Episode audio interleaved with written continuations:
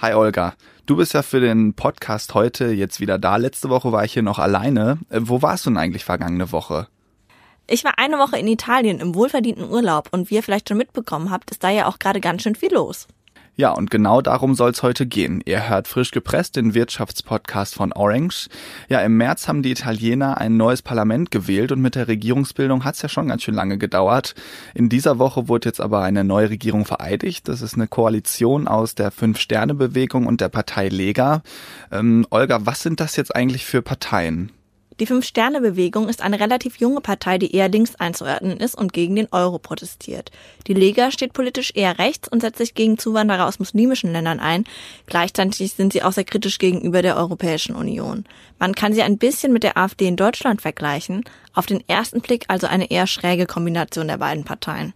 In den deutschen Medien hört man ja jetzt häufig, dass Italien ziemlich gespalten ist. Nimmst du das eigentlich auch so wahr, Olga? Auf jeden Fall, den Menschen im Norden geht's viel besser als denen im Süden. Ich war jetzt zum Beispiel bei einer Freundin in Mailand und die arbeitet da in einem Modeunternehmen. Die hat also schon einen guten Job, aber im Süden ist die Arbeitslosenquote einfach viel höher und auch die Kriminalitätsrate ist relativ hoch. Aber auch generell läuft's ja in Italien nicht so gut. Das Wirtschaftswachstum zum Beispiel ist deutlich geringer als in anderen Staaten der Eurozone. Und Italien hat einen ziemlich großen Schuldenberg.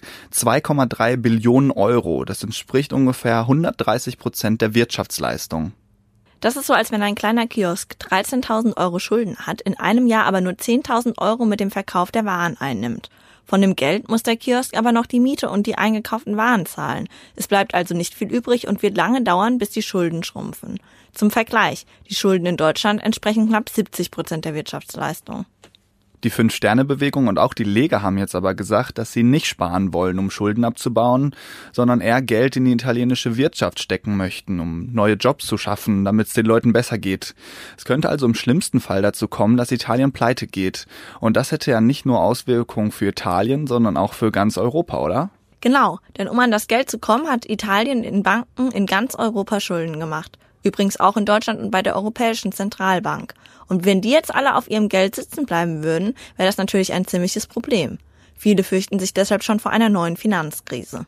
Und jetzt versteht ihr, warum die neue italienische Regierung in einer ziemlichen Zwickmühle steckt.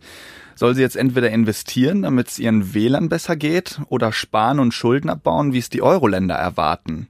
Also ich bin jedenfalls gespannt, wie es jetzt weitergeht. Auf den neuen Präsidenten Giuseppe Conte kommt jedenfalls viel Arbeit zu. Das war's von uns. Danke fürs Zuhören. Ciao und bis zum nächsten Mal.